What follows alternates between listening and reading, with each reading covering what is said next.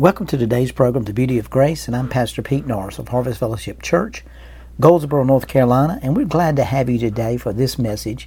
I want to talk to you and explain a few things to you and really begin to get into some revelation on who you are.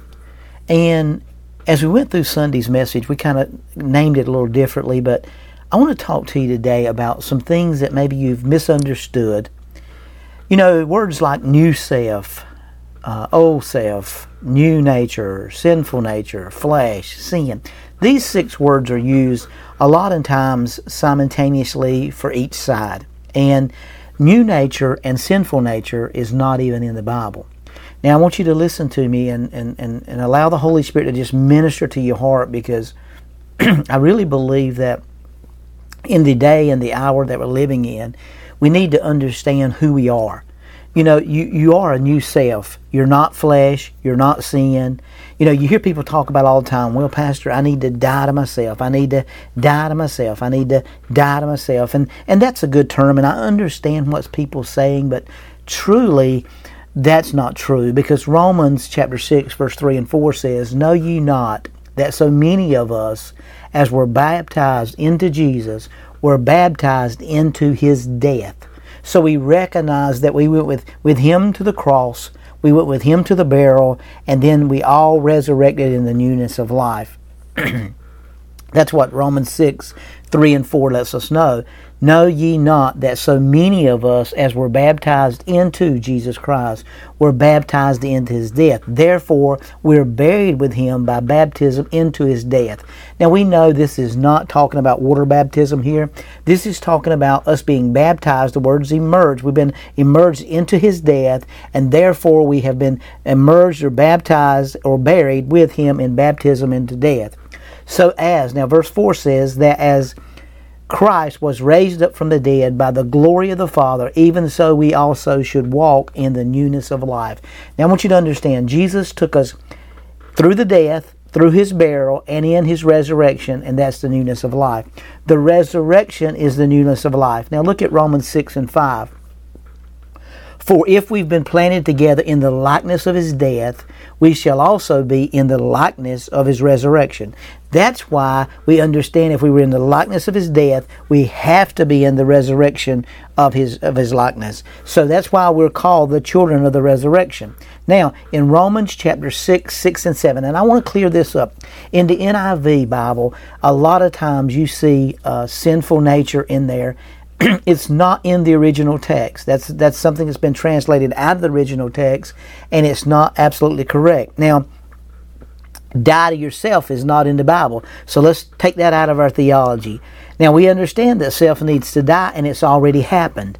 Jesus Christ, and this is a strong word, so Jesus Christ has killed you we follow in death, burial, and the resurrection. So we see in Romans chapter 6, 6 and 7 in the NIV, the New International Version, for we know that our old self was crucified with him, so that the body ruled by sin might be done away with. Now, done away with has got a letter beside it in your Bible, and it'll say inoperative. In other words, we see that we know that the old self was crucified with him. So there's no old self if he was crucified so that the body ruled by sin might be done away with, that we should no longer be slaves to sin. Now, if you'll notice this word sin here, it is not a verb. It is not an action word. It's a, it's a noun. It's a person, place, or thing. So we see here that we're no longer slaves to our sin nature. Why? Because the old self has been crucified and we've become a new creature and old things have passed away. So we see here, the rest of that verse says, because anyone who has died has been set free from sin. Now that's a powerful revelation. That's a powerful understanding of what's happened. So we got to understand what Jesus is trying to say to us. Now, we can get some good revelation out of Matthew chapter 16, verse 24. Then Jesus said unto his disciples, If any man will come after me, let him deny himself, take up his cross, and follow me. Now, the word deny means exposure to death. We, we need to understand that this is talking about exposure to death. What Jesus was telling the disciples said, Come, guys, follow me, take your cross, come with me to the cross, go with me to the barrel, and then we'll resurrect together. Follow me through the death, the burial, and the resurrection. Now, every thought in your head that says something opposite or has a wrong thought, you, you got you got to speak to it. Every thought in your head that you say it's got to die to that wrong thought. Death to that thought and alive to God. When you get a wrong thought in your mind, that's not who you are. Just because you have that thought, that does not mean that's who you are. We've got to understand that. Ephesians chapter 2, 5, and 6 says, Even when we were dead in trespasses, when I was dead, He made me alive together with Christ. By grace have you been saved. And He raised us up together and made us sit together in heavenly places where? In Christ Jesus. Now, that's an understanding, wonderful revelation that you and I are dead to sin. We're alive unto Christ, that we follow Jesus to the, to the crucifixion, we follow Jesus through the burial, and we follow Jesus in the resurrection. Now, I was dead in my trespasses, and now I've been made alive. That's the beauty of grace.